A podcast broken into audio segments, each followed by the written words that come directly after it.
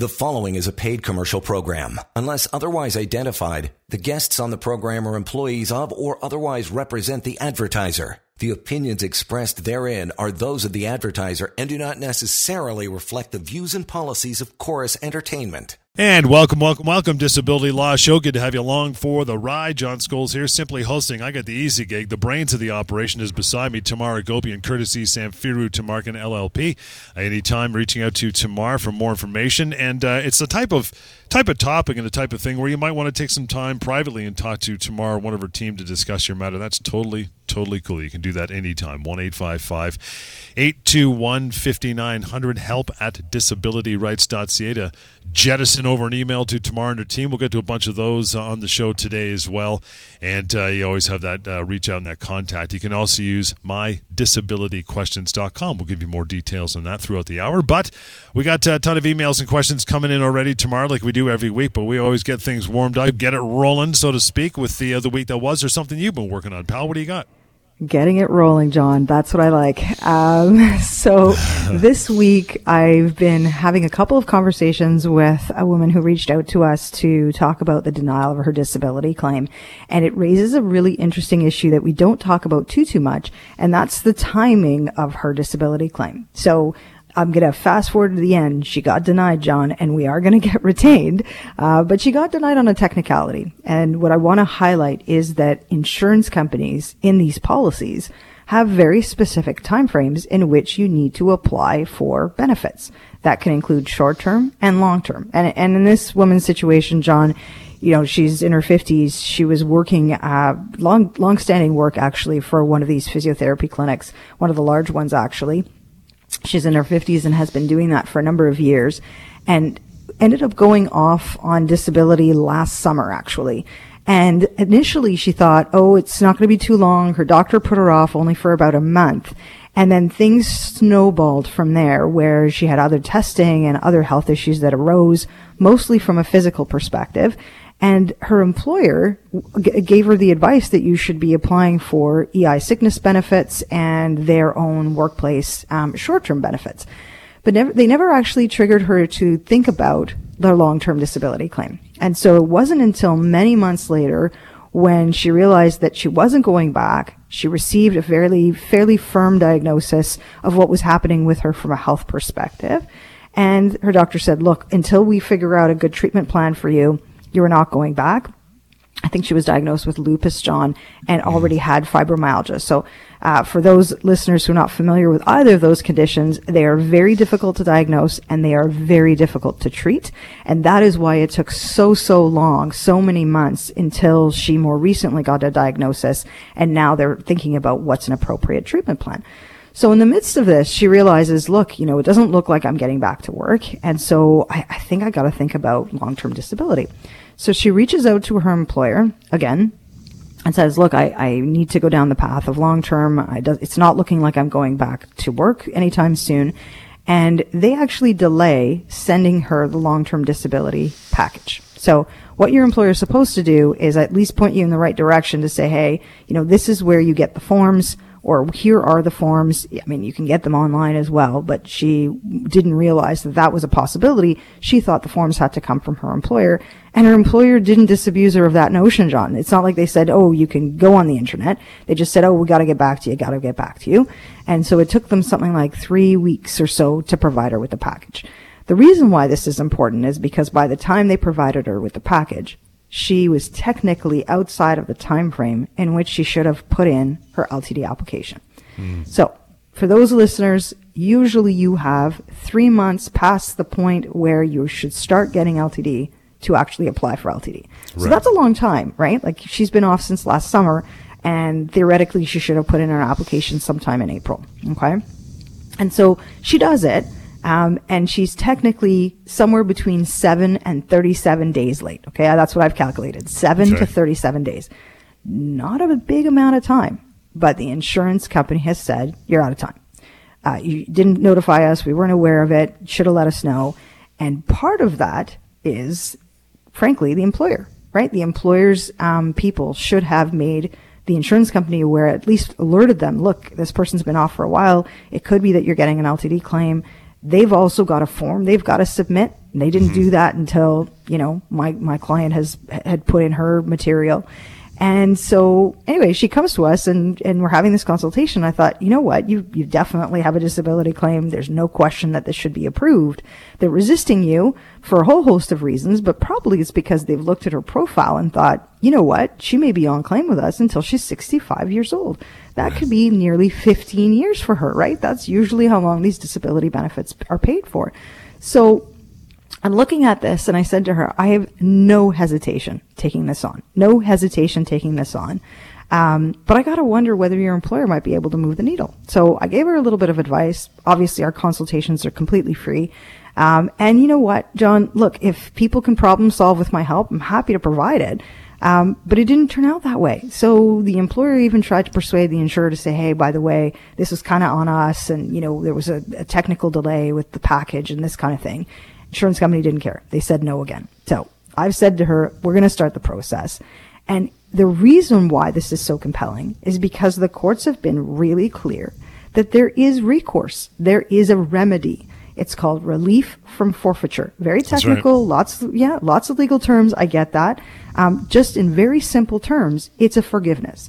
If there is a reasonable explanation that you can offer up to a judge or a court as to why you were delayed in putting in that application, and you can show that it didn't really impact the insurance company's ability to look at your claim and take a hard look, get all the medical information, actually review it on its merits.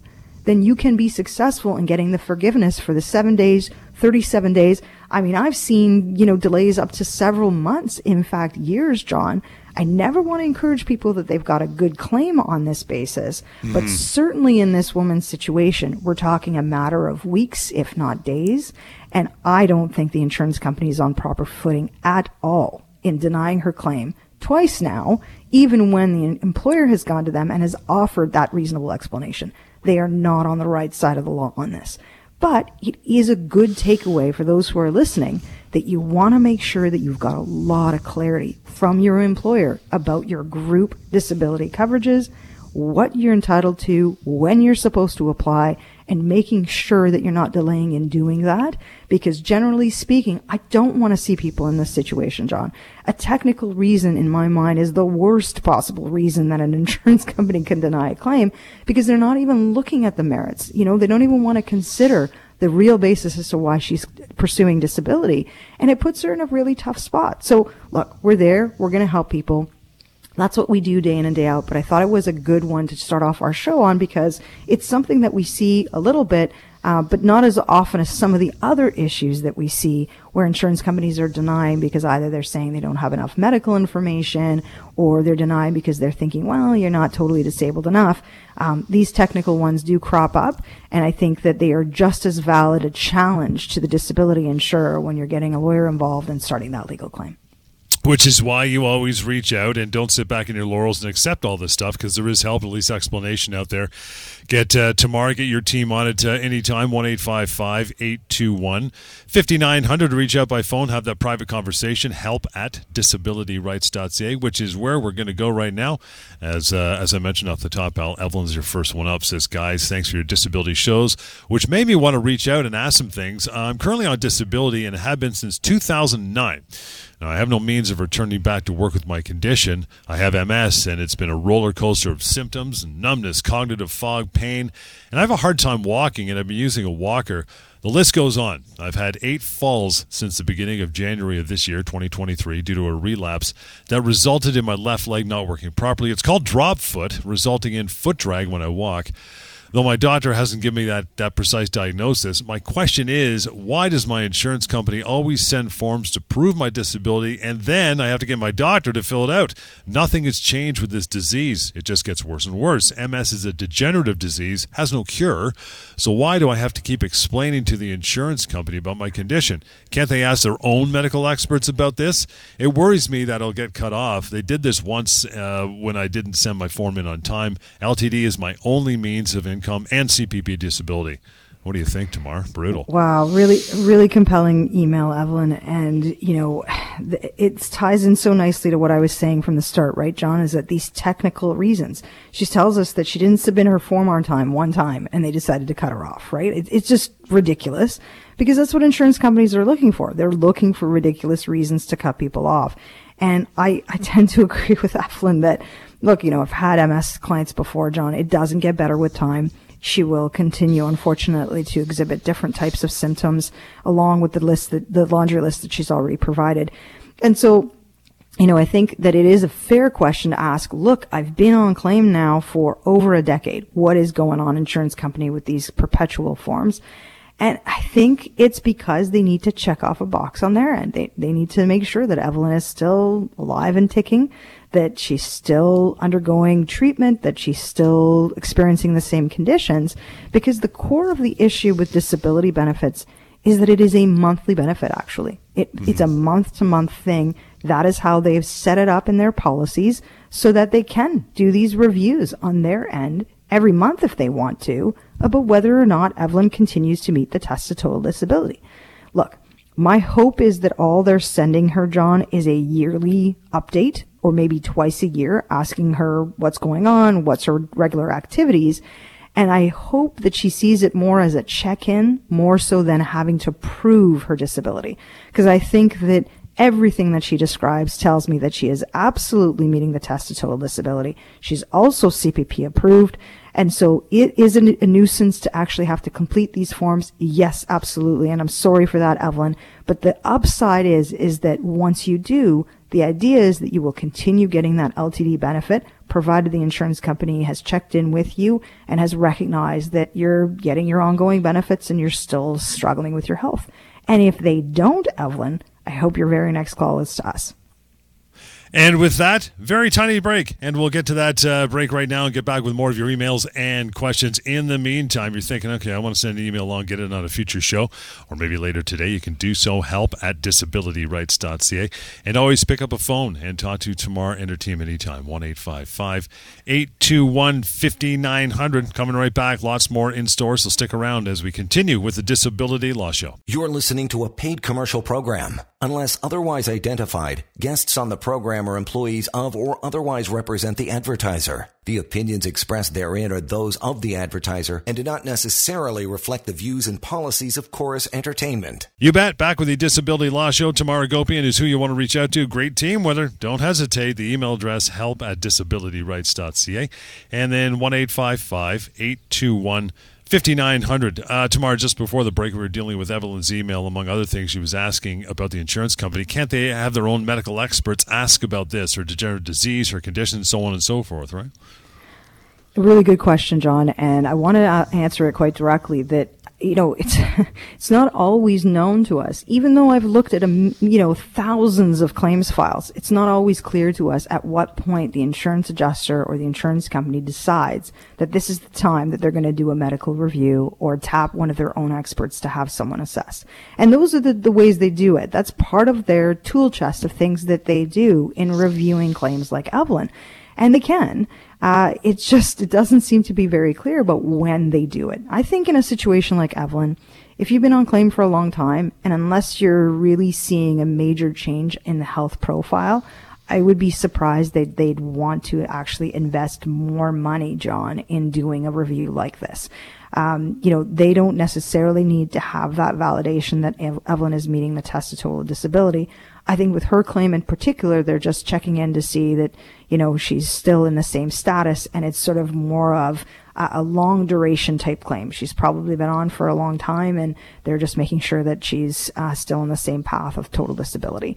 But if you are in the first year or two of your disability claim, then typically we see a lot more active review. And that active review can include the insurance company sending out your medical file to one of their doctors they've got on the so-called Rolodex, and they pay them thousand, two thousand, however much money to look at all of your medical records and provide comments to the insurance company about your disability claim. And they're asked very specific questions, John.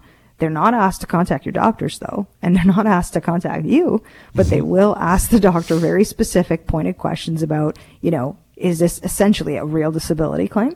Um, and can this person work? And if so, when? And they will use those paper reviews as a means to try and close out claims early. If they're not satisfied though with those paper reviews, or if there's really something more that they need by way of information, or maybe they really need a good basis, uh, a strong basis to cut off your claim, they may actually send you to an independent medical assessment. And it's not independent, John. I mean, this is, you know, people that they hire. It's a hired gun and they will have you reviewed or assessed by one of their own doctors. Depending on what your disability is, usually it lines up with your disability, say a physical one or a mental health one. And it'll be several hours. And again, very pointed questions asked to the expert and a fairly detailed report will get generated after that assessment is done. Right. And so it's expensive and insurance companies are always looking at the bottom line. I mean, there's one insurer that actually does a cost benefit analysis on these kinds of things and they'll say, okay, if we think we can close out this claim six months early, um, and it's going to cost us X, then we're okay to spend half that to an expert that's going to be able to get us to close out the cl- claim in three months in half that time. And they will do those kinds of reviews uh, because they're very closely looking at what are we getting in terms of premiums and what are we actually paying out in these kinds of claims. So look, if you are in a situation like Evelyn where you're on a long duration, I think the likelihood of that is fairly low. Uh, but most of the people who listen to our shows, John, are usually in that first phase of their disability claim. They are still, you know, struggling with their health. They're still trying to figure out what to do with treatment. And the insurance company is looking for very regular updates from them and their doctors about how they're doing and looking really for some opportunities to try and end that claim if you are approved. Uh, and you know what? I actually even find that you know, we were talking about this in our group um, a couple of weeks ago, our, our, team of lawyers and our great paralegals about, you know, are there policies and procedures that these adjusters follow? You know, we're always looking for more information about how they approach these kinds of claims, John. And um, one of the things we've been getting is a little bit of a jo- dodge from the insurance companies about whether or not these kinds of manuals or guidelines actually ag- exist. Uh, we're challenging one insurer on this uh, in, a, in a motion context on a file, but more generally, I think there's a lot of uh, non-existence of these things. I think generally there aren't a lot of guidelines that insurance companies are providing to their adjusters about what to do in certain steps and phases of these claims. And I, I think that's an opportunity for us lawyers to capitalize on that and to really push on disability insurers to say, hey, you made the wrong decision. And by the way, you're not training your people. You're not giving them yep. the right guidance, right, of how to review and assess these claims. Many of these adjusters don't even have any sort of medical background. So yeah, a medical review does make some sense in certain phases of the disability claim. But more importantly, are you getting all the medical information from the claimant? And how are you reviewing and assessing that? So really important things that we're really aware of and opportunities that we see that we can really advocate and push that envelope for our clients uh, against these insurers. Companies. Does it help them that IME defend legal claim if you get involved for a client, or or does it backfire? You know, that's an interesting one too. I, I think generally speaking, the scales, so to speak, are weighted in our favor. So whether that IME is there or not, the courts have been clear that they will prefer the treating doctors over the hired yeah, guys. Okay. You know, 99% of the time, um, you know, and this is what I always tell my clients as well is that, you know, they ask me, oh, Tamar, you know, am I going to get assessed? Am I going to be sent to an assessment? Are you going to send me somewhere? And I say, look, you know, I think your best way of dealing with your disability claim and your insurer is to lean on your own medical team just make sure that you're following your own doctor's advice. You're getting the referrals, seeing the specialists, doing the things that make sense for the condition that you have and not necessarily needing some five, ten thousand dollar expert report that the insurance company has generated and having to respond to it. So with IMEs, John, you know, as I said earlier, there will be very specific questions being asked. And I generally find that those specific questions can be so effectively rebutted by my client and their and their doctor, right? The doctor themselves will say, "No, you got this wrong. You got that wrong. We've already tried that treatment. I've already given that opinion that my client isn't going to return to work or my patient isn't going to return to work for the next 6 months for these five reasons." Yep. And you know, because these IME doctors have a mission, right? They're being paid by the insurance company to get to a certain conclusion.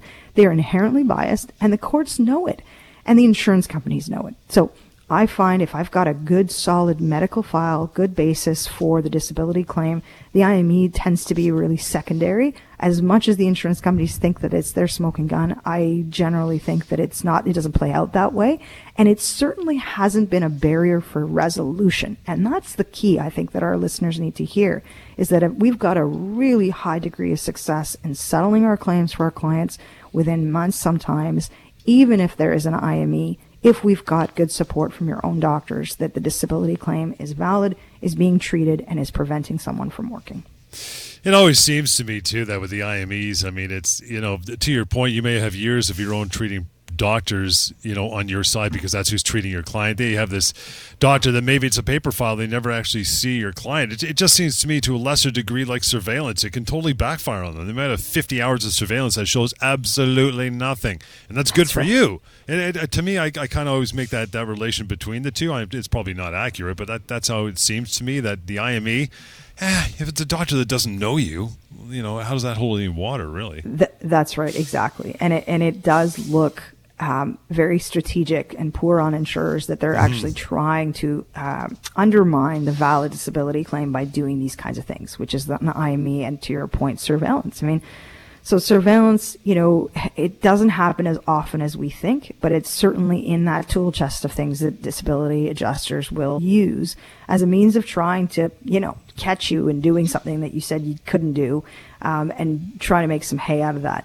And the, the strange part about surveillance, John, is that it, it's it's never like that, right? I mean, every disability claimant that I speak with who has a legitimate disability may have a good day where they're going out and doing things that perhaps they don't normally do.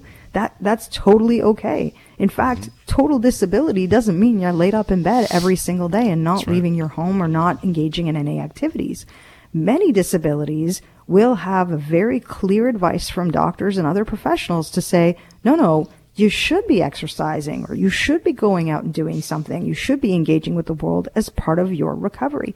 And so insurance companies with this notion of, well, we're going to take it, you know, get an investigator and, you know, look around and see what you're doing for a couple of days. We're going to dig around your social media and we're going to take these five pictures you've taken over the last nine years and, and say, oh, yep, you're, you're good to go. You should be working.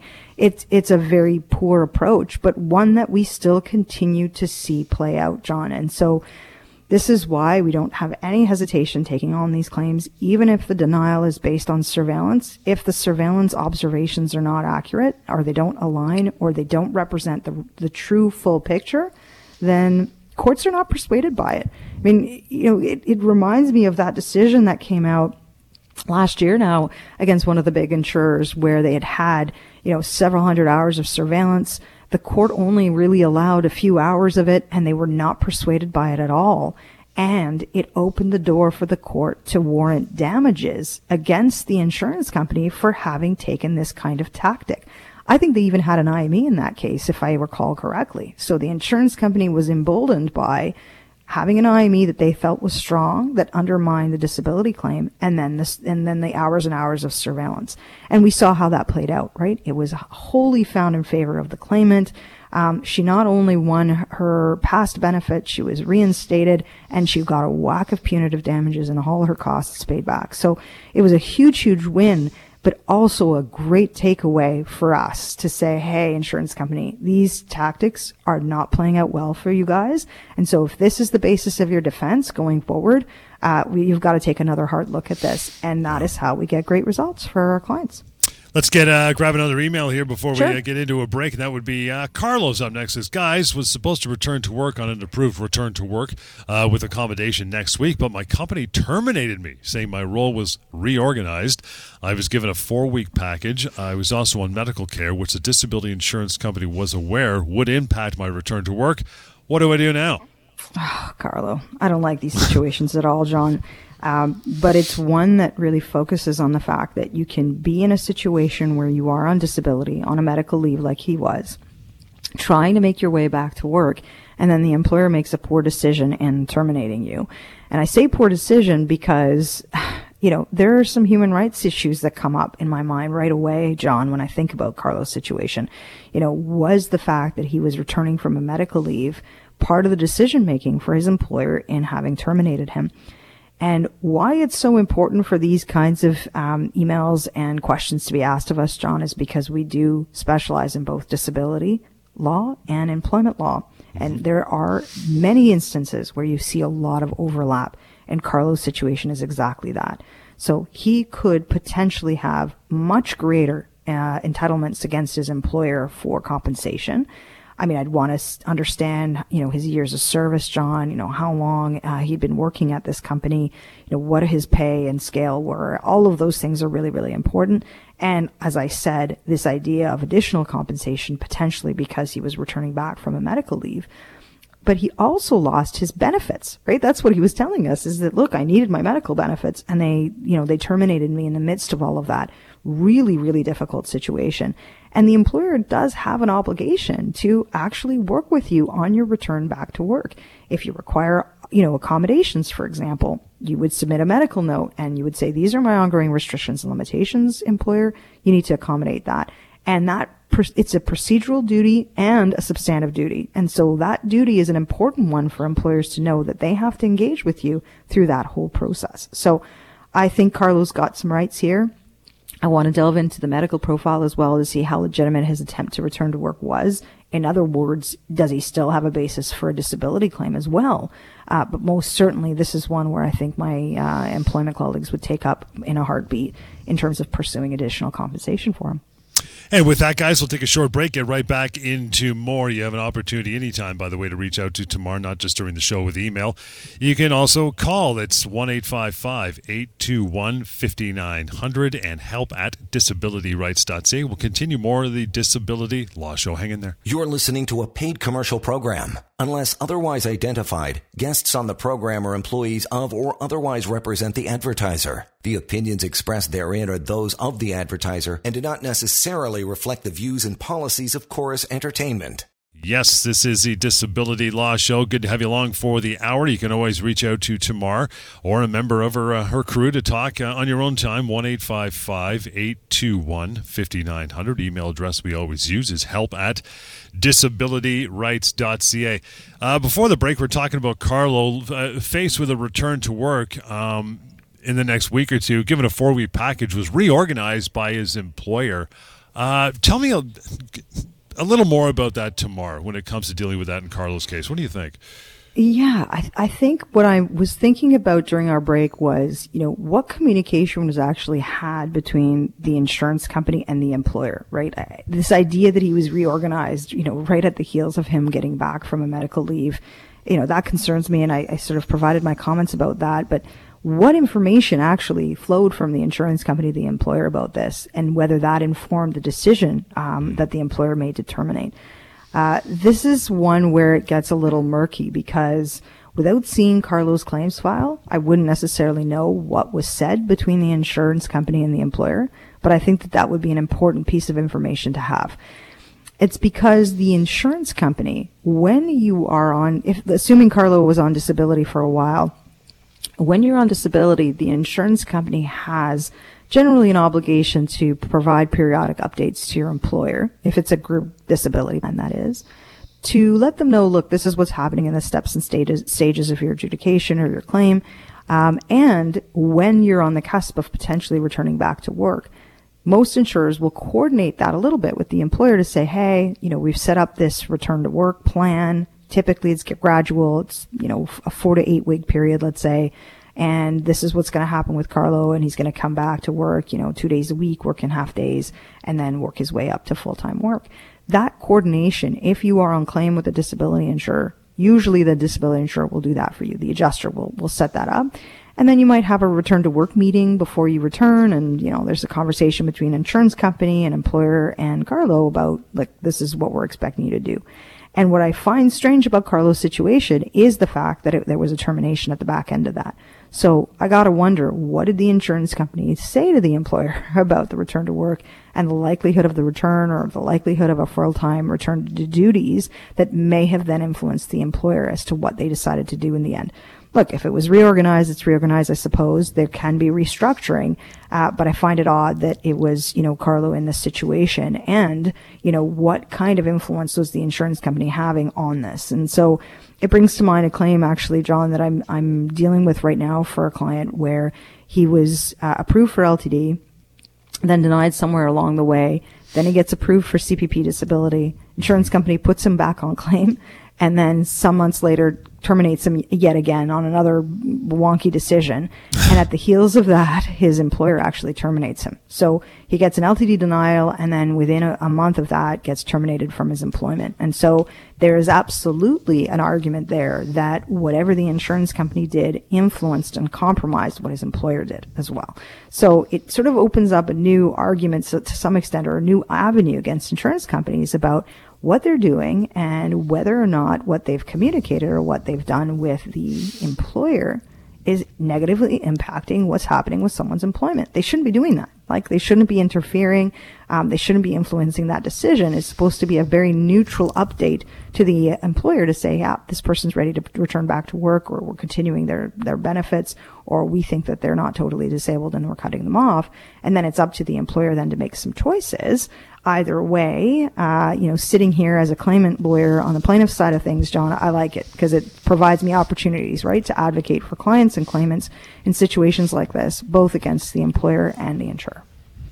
And again, guys, reaching out with your own questions. If anything we uh, talk about here is uh, in the least bit confusing, don't hesitate to reach out to her team, 1 821 5900. Uh, Leslie, so up next. Let's get to her email. It says, uh, Hi, my name is Leslie. I am and was a dental hygienist for many years before neck and back problem caused me to stop working full time. I purchased a private disability plan back in 96. I've been fighting with my insurer for almost two years to get the benefits I was entitled to and finally succeeded in November of 2022 and just received part two of my benefits and have been approved ongoing.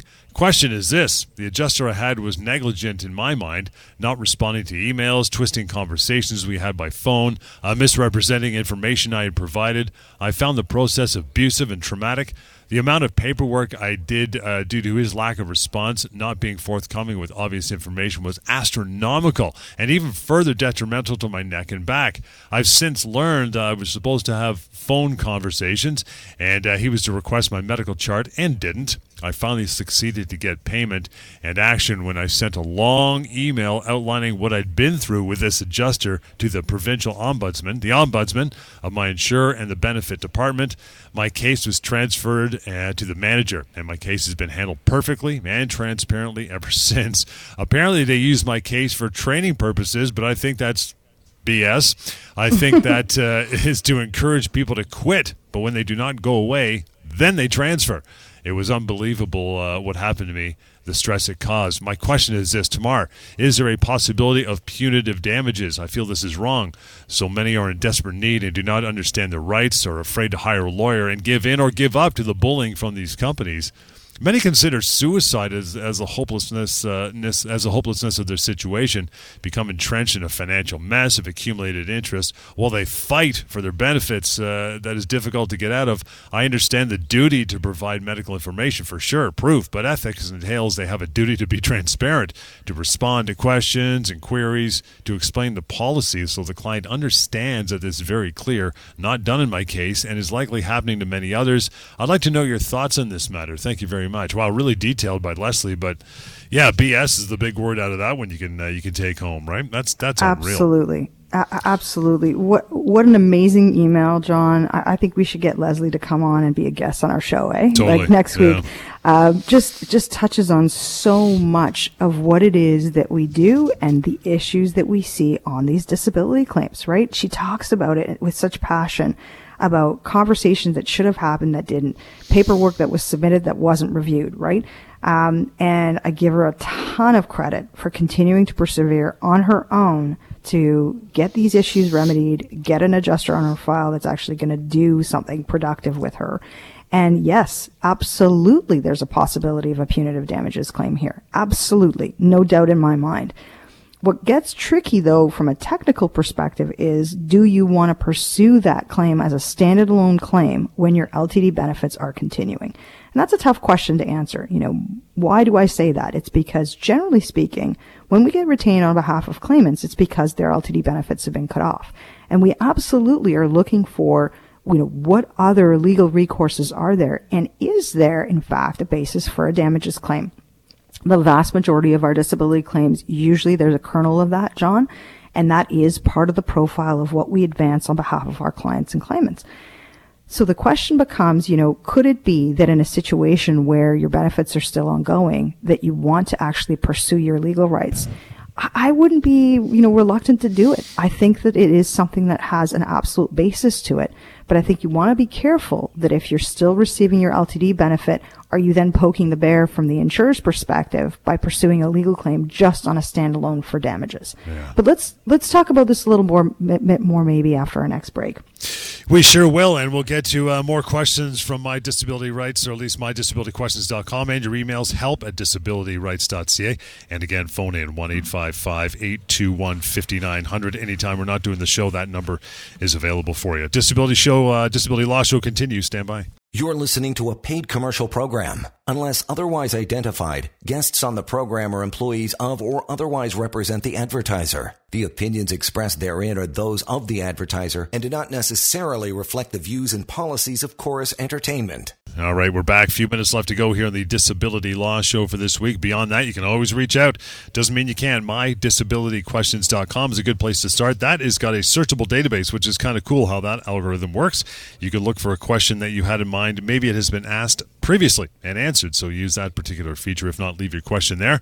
Always emails. We read them. Help at disabilityrights.ca and the phone number to reach Tamar and her team, 1 855 821 5900. Let's get back to uh, Leslie's lengthy but very detailed email about dealing with an adjuster and frustration until things were escalated, and now asking if there's a possibility of what they call punitive damages as well, Tamar. Continue on with that thought.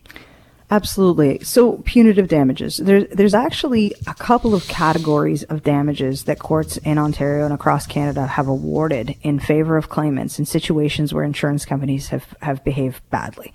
And punitive damages is the is the high watermark. That's the one where the court has said it is so bad that we're going to slap your wrist. You have made uh, poor decisions. It's callous. It's high-handed.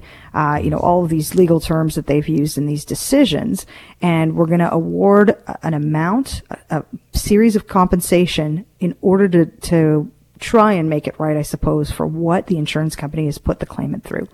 But there's actually other buckets as well, John. It's not just punitive damages. There's aggravated damages and mental distress damages. Those can sometimes sound the same, but they're a little bit different, and they're actually other elements of compensation for people. Look, do they get awarded regularly? No. But if you are fighting your insurer and it does get before a judge or a court, I think it's important that your lawyer recognize, whoever it is, if it's not us, that there are these other elements and mental distress in particular. The courts have said the, the bar, the evidence to show us that there's mental distress isn't that high.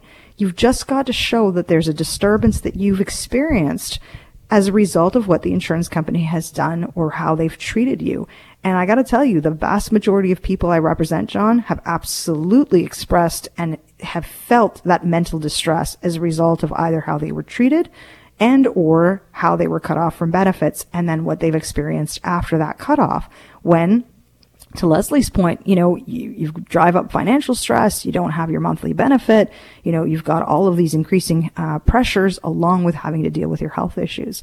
And so I think it's important when we talk about damages, these are amounts that are compensation that's over and above what you would be awarded for an LTD benefit, over and above what your monthly benefit is. And right. so it, you know, it doesn't exist in every case, but I think it's important that uh, people realize that this is exposure against the insurance company and we leverage that exposure. It is absolutely part of the conversation when I talk about advocating for my clients. I do leverage that to the, against the insurer to say, hey, if you're going to run with this defense or these three things that you did in your file that aren't right, uh, this isn't going to play out well for the for the insurance company. So what you want to do is actually resolve the claim early with me, with my help, um, and let's make this make sense for my client so that they're getting the compensation they deserve and then some.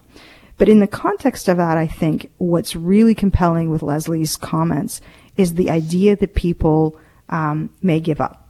And I never want people to feel that they don't have a choice or an option when they're dealing with a disability insurer. This is why we do the shows. This is why we do free consultations. We are here to help people. And I never want people to feel that that is the end of the line, that what the insurance company is saying to them must be true or is right or is correct. So many people, John, walk away. Exactly what Leslie described. So many people do not have the fight in them. And I get that. I totally get that, which is why I want to help, which is why any member of our team wants to help, because that sense of wanting to give up means that people are giving up massive amounts of compensation, right. not only for their damages and their benefits, but all of it together and the mental distress, all of the things that we've talked about in the context of her email are super important to impose upon the insurer because I can assure you that there is a light at the end and a light will include a whack of compensation that you are absolutely owed.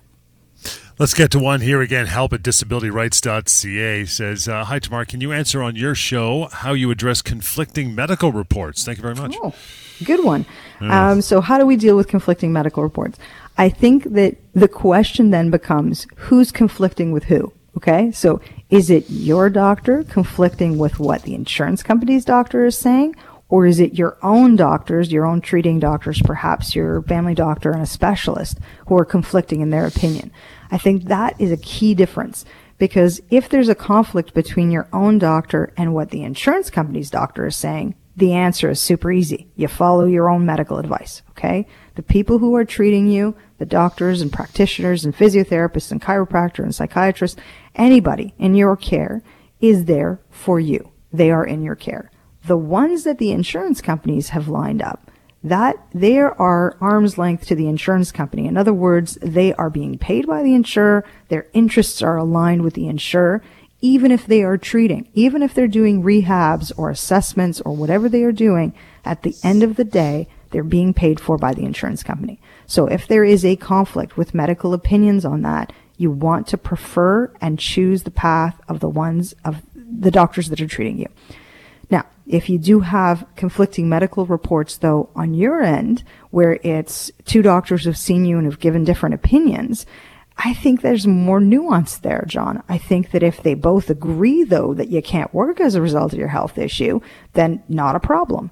But if there's a disconnect about one saying that you can work and the other saying that you can't work, you want to break the tie somehow.